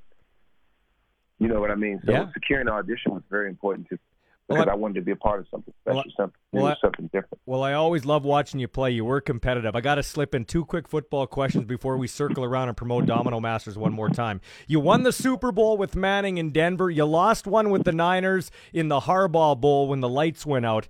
Do, do you think about the win more or the loss more? Because I talked to a lot of great athletes, and they say the sting of defeat hangs with them more than the the ecstasy of victory. How about for Vernon Davis? I think about the win because once you win the Super, once you when you win the Super Bowl, the loss doesn't really count. I mean, it's like you don't think about it anymore because it goes away. But if you don't win a Super Bowl, then you, you start to think about that that loss. But let me tell you something. I'm such a positive, optimistic person. Mm-hmm. That loss, when I when you when I would think about the loss that we had in that Super Bowl, Super Bowl 47, I would just tell myself, "Hey, I'm so thankful for the opportunity to be able to make it to the Super Bowl and experience that because most people don't get an opportunity to experience what I experienced in that game. I mean, the the ebb and flows of a game like that. Can you imagine? I mean, you played against the biggest guys like Ed Reed and Ray Lewis at the time. So going head to head with those guys was, I mean, it's not going to get any better than that. So I can take that with me for the rest of my life. It's a great point. Uh, two more quick questions for you. They say nostalgia helps with depression and, and, and helps uh, prop up your spirits. You look back to some fond memories. If you could be in one play or one game again and relive that moment, what would it be, Vernon Davis? For me, it would be the game we played against the New Orleans Saints. First time we made it to the playoffs. I would want to relive that game because that game was so up and down. I mean, my emotions. I mean, I had to go see a therapist after that game because it was so. Uh, it was just. It was a lot. It was a lot. Jimmy Graham scored the touchdown, and then you know everyone thought the game was over. Yeah. We went out there, we were able to make that amazing drive, and then I had that game-winning catch with a few seconds on the clock, and we came out victorious. So if I can relive that game, oh, I would love to. Even though it was emotional, I would still want to relive that game because it was such a joy. Vernon, last question for you, and it ties into Domino Masters and the question I just asked you. We talk about uh, you know positivity and having fun. That's what I like about reality shows. It takes your brain off of what's going on in this world right now when so much is going on. And when I saw the trailer to this, it is. I know there could be some heartbreak for some of these kids, like you said, but there's also the ecstasy of winning and the creativity. That's what I kind of that. That's what intrigues me about this show. Yes, Yes, absolutely. I, and I can't wait for you to actually see the show. I mean, the show is going to be a phenomenal show, man. It's uh, very intriguing, very, uh, very uh, such a thrill to be able to, you know, be out there with those guys and be able to create this with them, and to actually get back and see it is still thrilling. But uh, I'm looking forward to seeing it. Well, Duke, thank you very much for uh, joining us here on the Sports Cage. Can't wait to see the show. It's next Wednesday. Debuts after the Mass Singer. It's uh, Domino Master. Uh, man, I can't wait. Thanks for this, buddy. Oh, you, you're welcome. No problem. That's Vernon Davis, former San Francisco 49er, but he did win the Super Bowl with with uh, Manning and the Broncos, and that probably salvaged his career. A lot of guys uh, don't get a chance to win. I know he said he's positive, but it's easy to be positive, Zinger, when uh, when you win a Super Bowl alongside Peyton Manning, and he uh, he was also on Washington too, wasn't he? yeah, he? he went, played yeah. played on Washington with the Commanders. Yeah, they weren't the Commanders. Yeah, they weren't. The, no, and yeah, he was in the Harbaugh uh, Harbaugh Bowl when the lights went out. Remember that one? Yeah, I remember that one. That was the the 2012 season, so that would have been February 2013, if my calculations serve mm-hmm. me correct, in the New Orleans. Superdome. So yeah, I remember that one. I was I was cheering for the Ravens that day. I'm not going to lie. Sorry, I was cheering Vernon, for I, no, I was cheering for the 49ers and uh, they actually came back into that game after yeah. the lights went out. Remember they were like on the 5-yard line at the end of the game and they had like a couple uh, cracks at it to win the game and they just couldn't get it in mm-hmm. the end zone. Mm-hmm. It was crazy. Wasn't it the year before that where Richard Sherman went off on the 49ers. Wasn't that the year? Or was that the year after? Uh, that that would have been that would have been the year after. Yeah, I year think, because the 2013 season. Yeah, yeah is the one that uh, yeah. the yeah yeah. So anyway, uh, Vernon uh, Davis, part of. Uh, Domino Master. It, it's after the Masked Singer on Fox. Do you watch reality shows? Do you like? Do you have a favorite? Do you watch any of them? Well, I, I watch actually quite a few of them on Netflix these okay. days with my fiance. Too Hot to Handle's one that we polished off. How about Love Is Blind? Love is, love, we're watching that one right now. Love Is Ah. Blind. They sit in two separate rooms and they talk to each other. They fall in love with each other. That's that's total garbage. You gotta be. Would you have fallen in love with your fiance if you couldn't actually do the eyeball test on her? I know you'll tell me that's superficial, but that is the truth. You got. You can't not see somebody to fall in fall Yeah. in love with No, them. yeah, look looks matter. Okay, Yeah. looks matter in my book. I haven't watched Joe Millionaire yet, but that one's kind of cool. Where one guy's a millionaire and one isn't a millionaire, and you have to decide which one isn't. Oh my goodness! There's another one too called F F Boy Island on uh, Oh. uh, Crave. It's another one. You need to get a life zinger. I will tell you this: this looks kind of cool. Did you ever play dominoes when you were a kid? Uh, I most recently played dominoes on Red Dead Redemption 2. You have to play a lot of dominoes on that. It's a Oh, video okay. game. Yeah, so yeah, I, yeah, I played it at that, and also in uh, when I was a kid, I was a big dominoes player. Very good at it too, by the way. So, nice. Where did uh, where did Vernon Davis uh, rank for you as a tight end back in the day when he was in his heyday? He just retired in 2020, by the way. In his heyday, he was probably like a he was for sure a top five, top three tight end. I don't end. think he was good as Antonio Gates. No, no, but like he he was he was a top five tight end oh, in the National sure. Football League. Yeah, for for sure. for a stretch of uh, time there. I saw him play live at uh, at uh, Lambeau uh, in, in uh, 2012, I think it was. Yeah, he- so. was he pretty? Was he look pretty good up close? Yeah, he was good. Uh, Randy Moss was also on the 49ers at the time, too, and he scored Oh, a touchdown. Randy Yeah, Moss, boy, yeah. that's a That was quite a game. Last The- question for you before I'm because it could happen this weekend. I doubt it. Cut. But uh, Tom Brady, does he come out? Or, does he play for the 49ers? He slept in his old bedroom, and I bet you that Joe Montana poster was still hanging on the wall. He just stayed with his mom and dad the other night. Yeah, he's planting seeds there. Yeah. He's planting seeds. I don't think he's coming back this year, but I, I think he's going to make a comeback next year. I think, No, he's I- too old No, after no, the- no. Uh, He's the type of guy that if there's one guy to do it, it's Mm-hmm. Tom Brady. If there's one guy to take a year off to, you know, Hmm. get his body right, if you will, it's him. Hey, uh, coming up, we got uh, Jim Mullin from Football Canada. We're talking about something cool that's happening in Edmonton. It seems to be turning around even at the amateur level in Edmonton, and maybe this Canada Cup coming to Saskatchewan very soon. We're also going to do our Sports Cage Rewind, where we go back.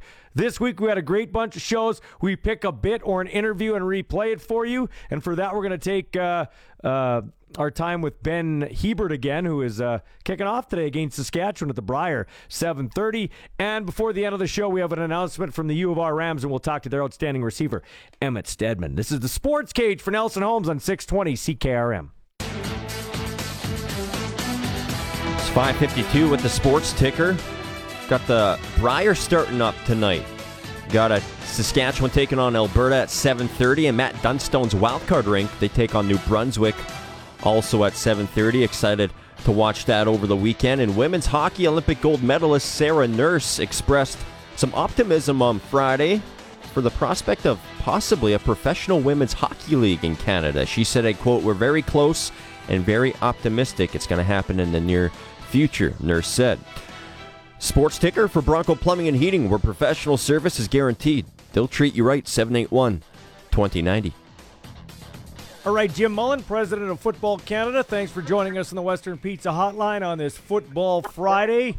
Uh, speaking of football, the Canada Cup of football going to Edmonton. I, you know what? We talked about this all week. We had Geroy Simon on. We had Glenn Suitor on yesterday talking about how uh, a once proud franchise, the Edmonton Eskimos, now Elks, really kind of was circling the drain, but they get a new president. They're selling season tickets. They bring back the iconic logo.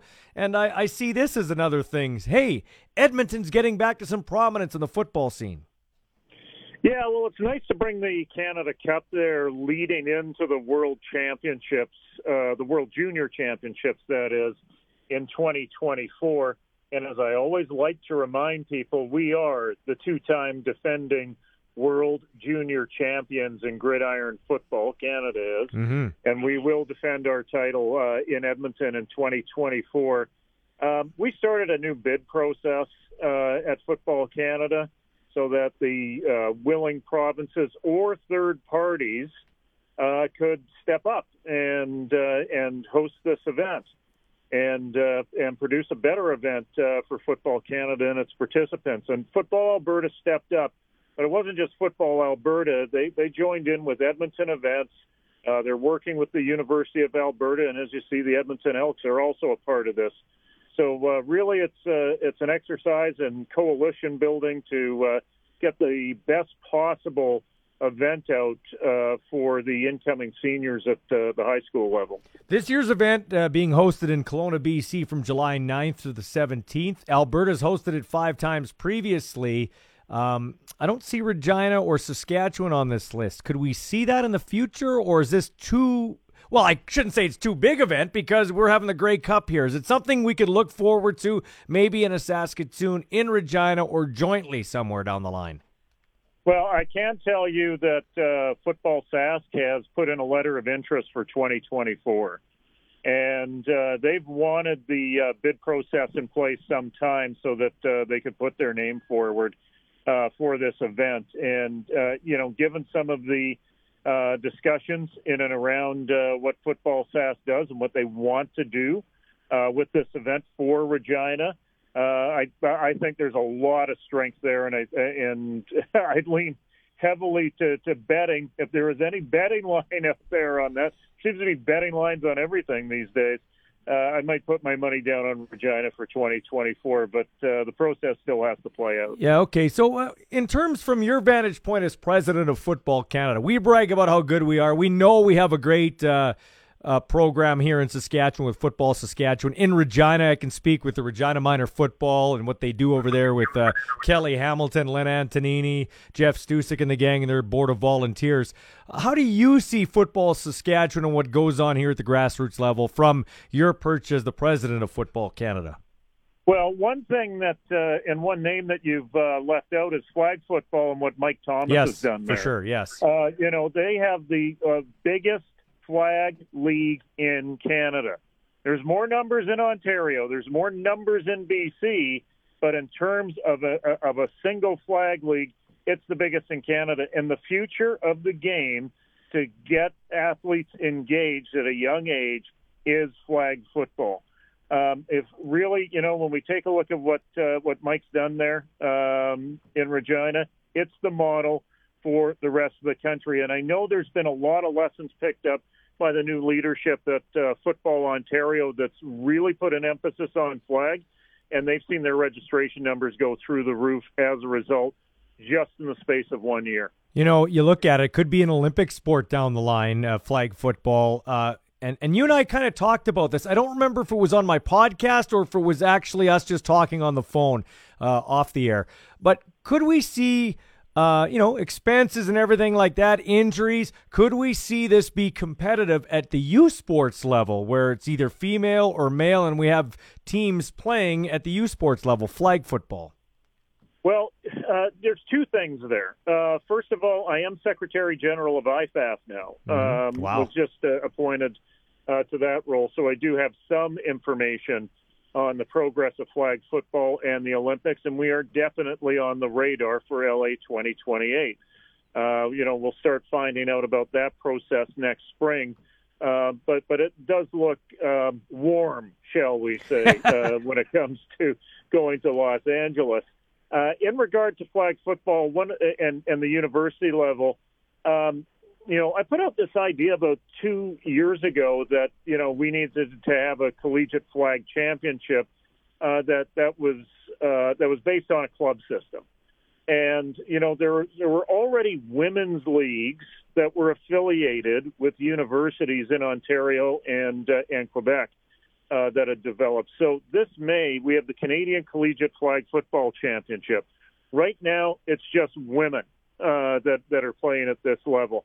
Um, I reached out uh, to Jim Pankovich, uh, the uh, president commissioner of the CJFL, and I, I have talked to the few people in the CJFL.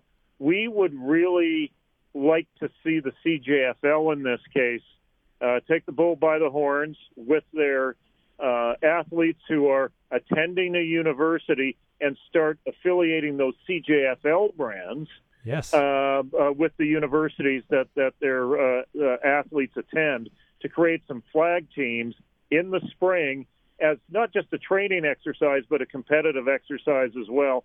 And I think um, you know maybe in a year's time we we can see a men's division uh, as well for the Canadian Collegiate Flag Football Championship. You know, respect. You know that not just as a friend, but as a guy in a in a very important seat in this country, in a very important time for the sport of football, not only in the world but in particular Canada, coming out of a pandemic. Now, once we get back to a CFL week, and I sure hope we do get back to a CFL week, and I would like to see it in one spot. And I know they're looking at moving it money wise to make more cash in the NFL, but they've had that combine in Indy all the time there for, for years and years and years. And I know the, the, the personnel in the NFL, they don't want to move it. They like it there. But I mean, they don't call the shots. The, the owners call the shots. But where I'm going with this is I would like to CFL, uh, see a CFL week. Let's say in Regina, since we're talking on a Regina radio station. We have like a CFL, Glenn Suitor mentioned this. We have like a CFL skills competition with current guys to kind of promote that. But then we have an amateur thing, like a flag football tournament or some sort of some sort of thing to incorporate Football Canada amateur football. Is that something we could see down the line here? Well, this past year we did a soft launch of football weekend in Canada, Right. and, and I think it was a good way to plant a flag there. Uh, I'm not sure if we got uh, the, the buy-in from uh, from some of the more senior stakeholders that we would have liked to, uh, but they did pay attention the first time around. Uh, we're targeting uh, football weekend in Canada right now for the third week in September. Uh, the Panda game is a game that lands on there. We did uh, we did something called the Rouge Zone where we covered every CIS game that was happening at the same time and zipped in and zipped out, and it was received really well actually. Um, I, I think there is the uh, desire from a partner like a TSN, and I think there's a desire from uh, the CFL to do more with what we were working on uh, with the with the football weekend in Canada. That being said, something outside of the season in in a in a January, February, March window, I think has uh, has a lot of potential traction to it, and it may actually be a good landing point for what we're doing with the Canadian uh, Collegiate Flag Championship. Um, you know, there's uh, there may be some synergy there because right now it's a first week of May thing. Doesn't mean that we can't move it back into a into a window where it's March or, or February. Well, man, I appreciate you taking time out of your busy schedule. Where are you off to when I, as we talk night uh, right now? Where are you off to? Well, you know, doing this football Canada gig can get really tough sometimes and quite overwhelming. Yeah. And I want to get about as far away from football as possible for two weeks. Uh, I am uh, jumping on a plane. I'm right now on a ferry, but I'm going to be jumping on a plane and going to Zihuatanejo uh, you, you remember in the Shawshank Redemption where Red was working on his boat? Yep. That's the one, Zihuatanejo. so I'm, I'm getting the hell out of Dodge, man, and I don't want to talk about football for another two weeks. Well, I'm glad I got to talk to you before you went all silent uh, for two weeks. Thanks, man. Enjoy your holiday. It's well deserved, and uh, you're welcome on this show anytime. Great. Thanks very much, Ballsy.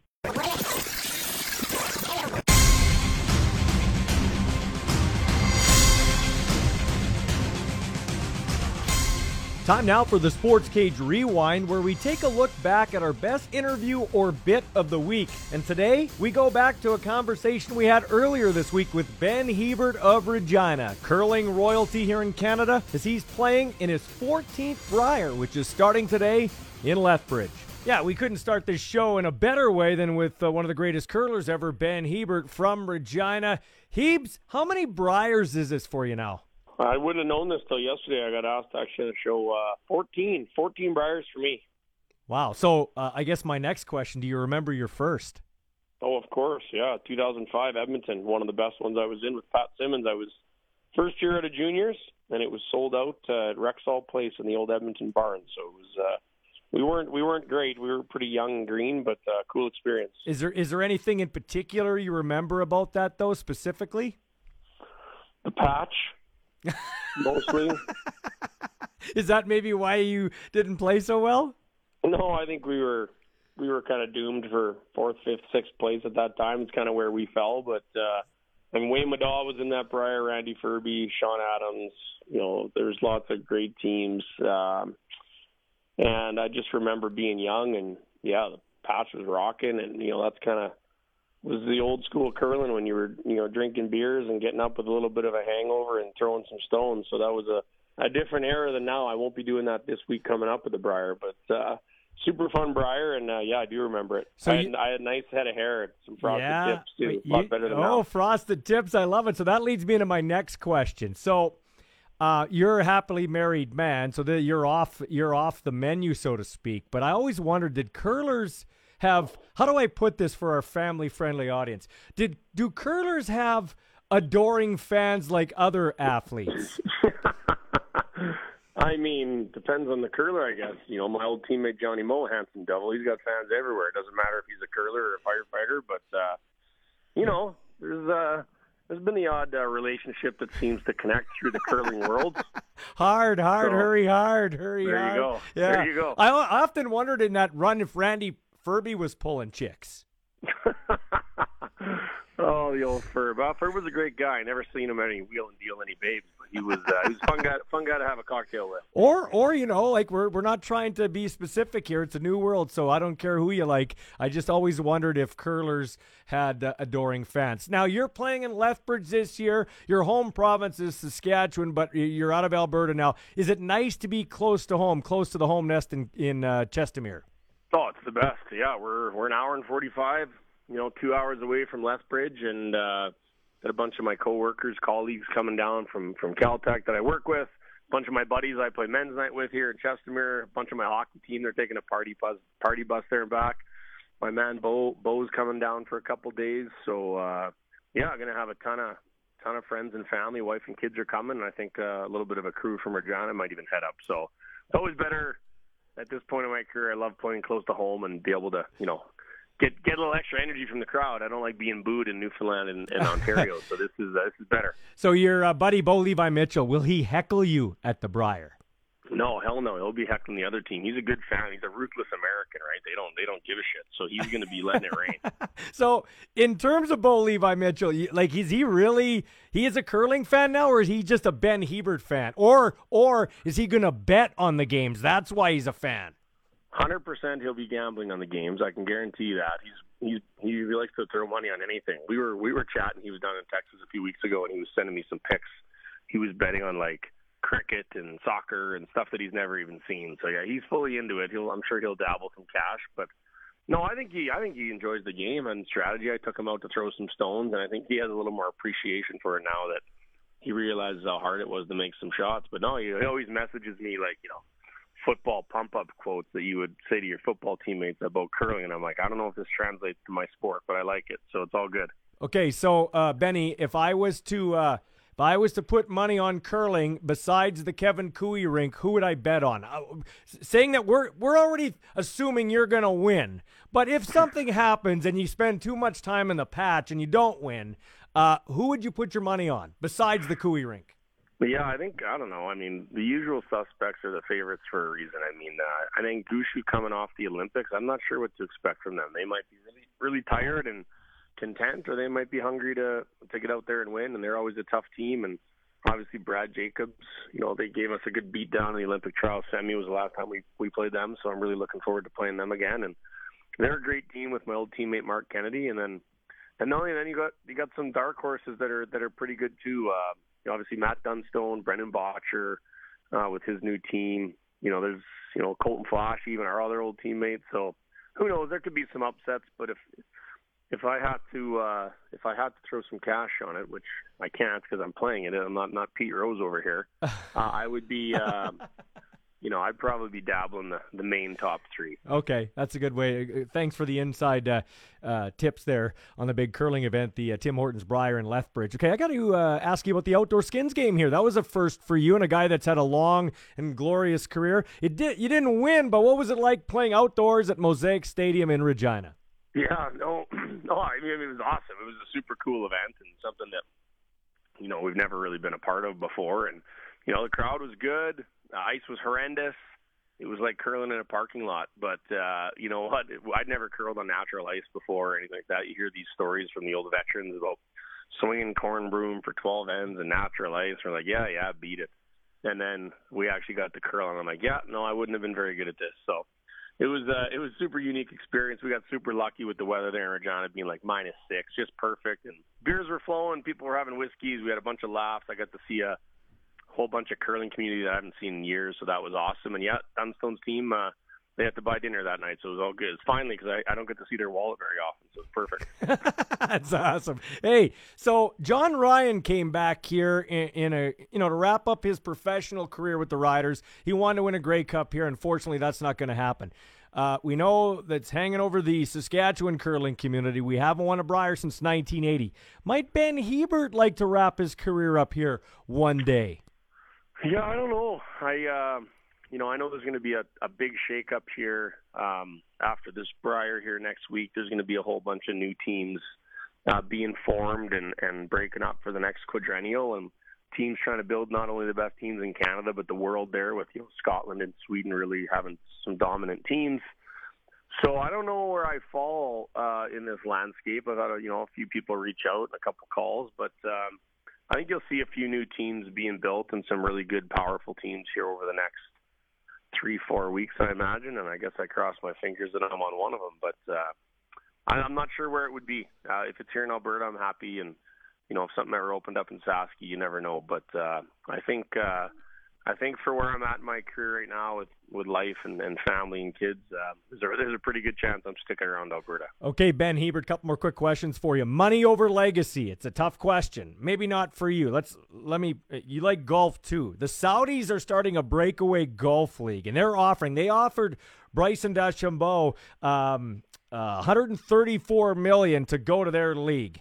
Uh, but the the caveat is, if you go to their league, the PGA says any player leaving can never play in the PGA again. You're expelled. So, would you, if you were a golfer, would you leave the PGA and go for a guaranteed paycheck, say fifty million dollars? Like you're a you're a journeyman guy like Charles Howell III, who just I think topped forty million in career earnings, but has never won a big tourney. Would you take a fifty million dollar payday, knowing you could never have a chance at one of those majors? Money over legacy. What do you do?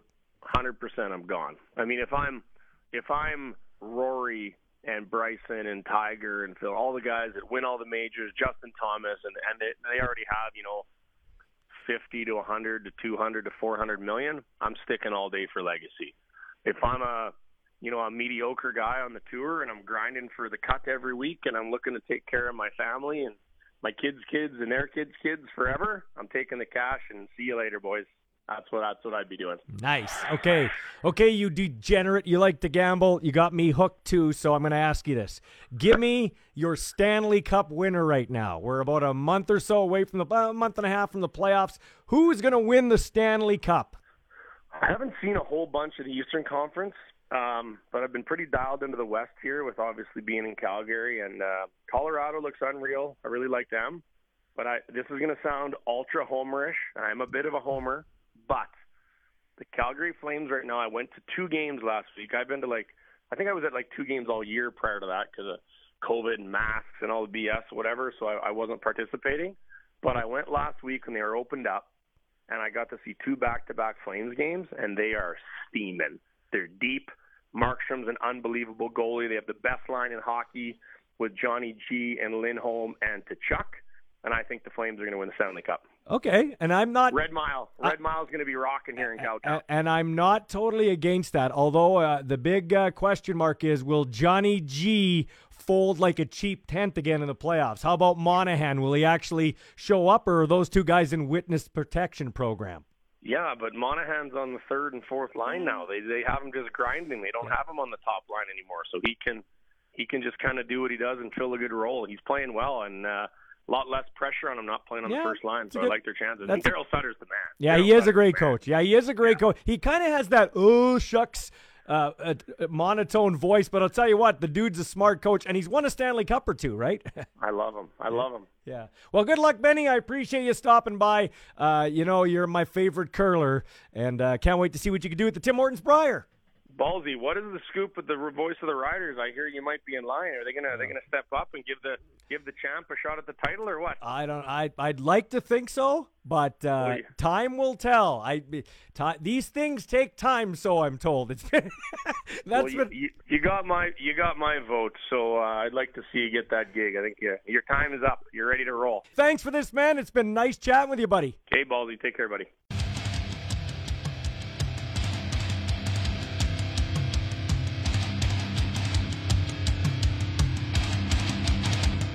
Well, coming up at the bottom of the hour, Dante DiCaria joins us from the Orange Top, the Brandt Center. Pats and the Red Deer Rebels tonight. Pats coming off a 7 6 thrilling victory where five players had multi point games against the Brandon Wheat Kings. So we'll get to that in a little bit. But first, we wrap up the show telling you about the University of Regina Rams, and it's back. The 53rd annual Rams Sports Dinner will be on Thursday, April 28th. Craig Dickenson will be a special guest along with Mike Pinball Clemens. So you can go to the uh, Rams Facebook page for more details. Yes, that is the 53rd annual Rams Sports Dinner on Thursday, April the 28th. Now, one of the guys who's an up and coming player, still under the radar a bit, he had six catches this year and had some punt returns, is Emmett Stedman. He, along with his dad, are over at the Regina Sports Performance Center uh, training elite athletes. They've got a physio guy on site, basketball court, indoor football and soccer fields. You can play pickleball there. They got the weights, the cardio, the whole nine yards. Let's head out the Western Pizza Hotline and wrap the show up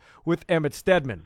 Oh, it's good so far. We got the Thunder and the Rams training in. Uh, lots more teams on the turf, so hoping to see Regina excelling this year in sports. Yeah, so talk about what you guys offer over there. Be the company spokesperson. What do you guys got over there? well, we have a 24 by 50 yard turf space that a lot of athletes use to train multiple different sports. We have football markings, soccer markings, lacrosse markings.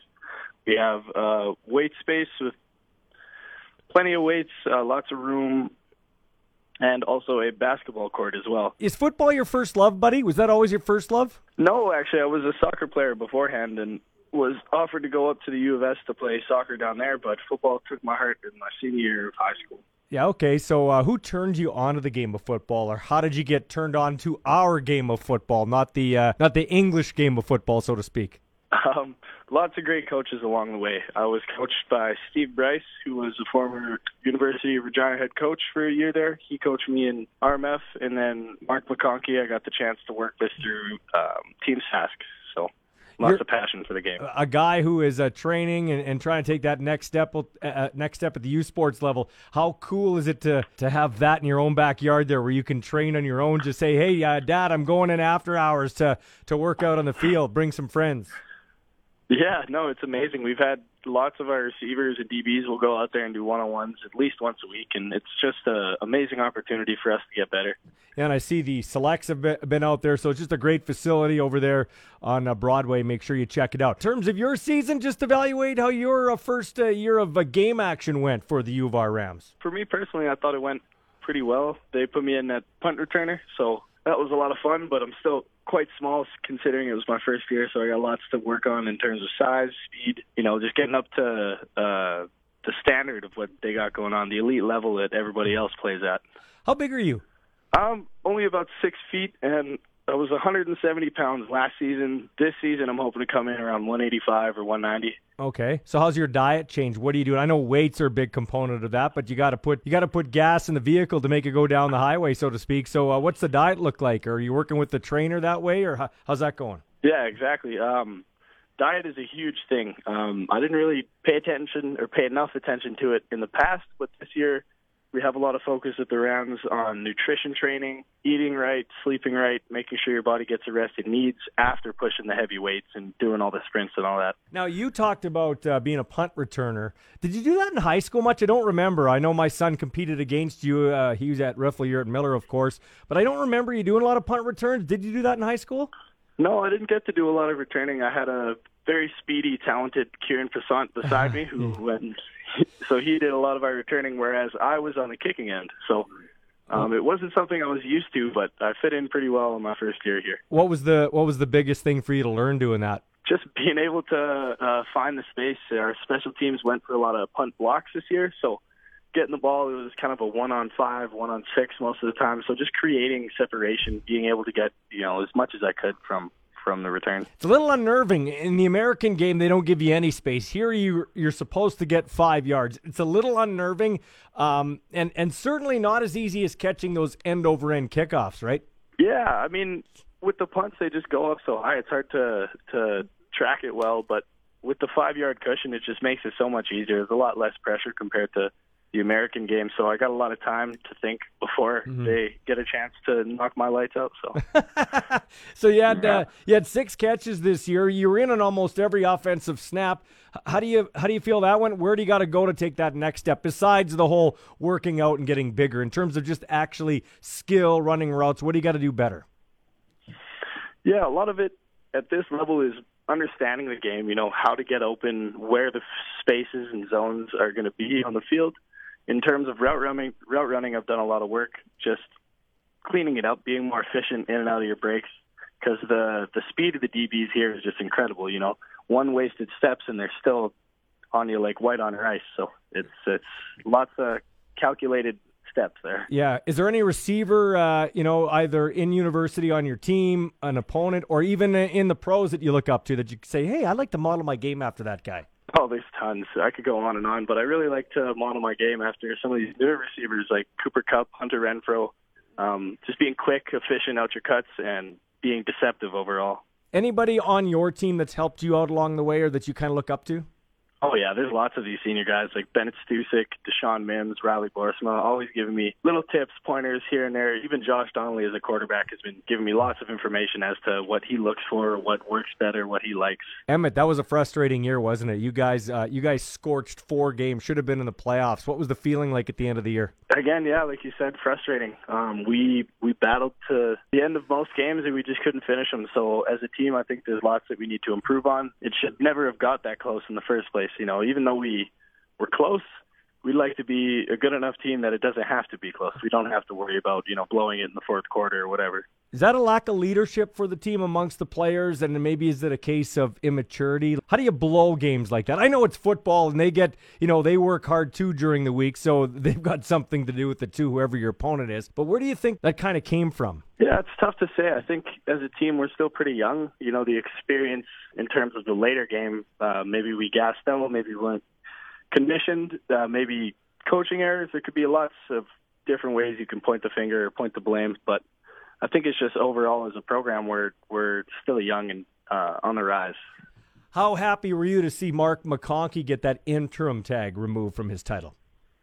Oh, I loved it. I love Mark as a coach. I think he's extremely passionate about the game, and although he could be seen as inexperienced because he is younger compared to most head coaches in our league, um, his his passion and again his drive to just keep getting better, keep doing the small things is hopefully going to lead us to more success in this next season. You've always been a guy that's been into into the swag. What's your favorite Rams jersey combination? What do you like wearing? Oh man, we played U of S and we got to wear our all white jersey, white pants, uh, white jerseys, white socks, white gloves. It just looked beautiful with the snow. That was it. You loved it. Hey, that's awesome, man. All right. And has Mark Yeah. has Mark told you the offensive coaches told you what they expect from Emmett Stedman this year? They expect a lot more from me. They really, um, I played field wide out, so for most football players, if you know anything about football, that means you're usually towards the lower end of receivers on the field. So they really expect me to excel in that position and become not a weak link anymore in, in that sense. Okay, so do you have your own personal goals? Like if you had to set, give me uh, two goals for this season personally, not a Hardy Cup and all that stuff, because everybody says that. Give me two Emmett Stedman goals this year. You got to have a couple. Um, yeah, the main thing for me was just gaining the weight in the off season, so that when I'm taking these hits, I don't have to be on my ass or on my back every time. Um, uh, a bi- another big part is just getting open more often. You know, I only had six catches, and whether or not that was my fault, I think I need to do better in giving the quarterback the opportunity to throw me the ball. Awesome answers, man. I appreciate it. I'll have to pop over there, maybe lift some weights for you. Maybe we can run routes together, although I'll probably throw it a hip. Thanks for this, Emmett. Of course, no problem, Ballsy. And that'll do it for the Sports Cage for this Friday. It's been a great week of shows. If you missed any of the shows, go to our podcast, the Sports Cage Podcast, and you can check out all the great interviews and content we had this week. Wherever you get your podcast, please like and give us a great review. We'd really appreciate it. All right, coming up, we got Regina Pats hockey. And a reminder on Monday, Glenn Suitor and I, Suitcase Suitor and Ballsy from the road, will be at the uh, South Albert Western Pizza with our good buddy Spiro for the entire show. Some giveaways, maybe some riders down there as well. We'll talk to you on Monday.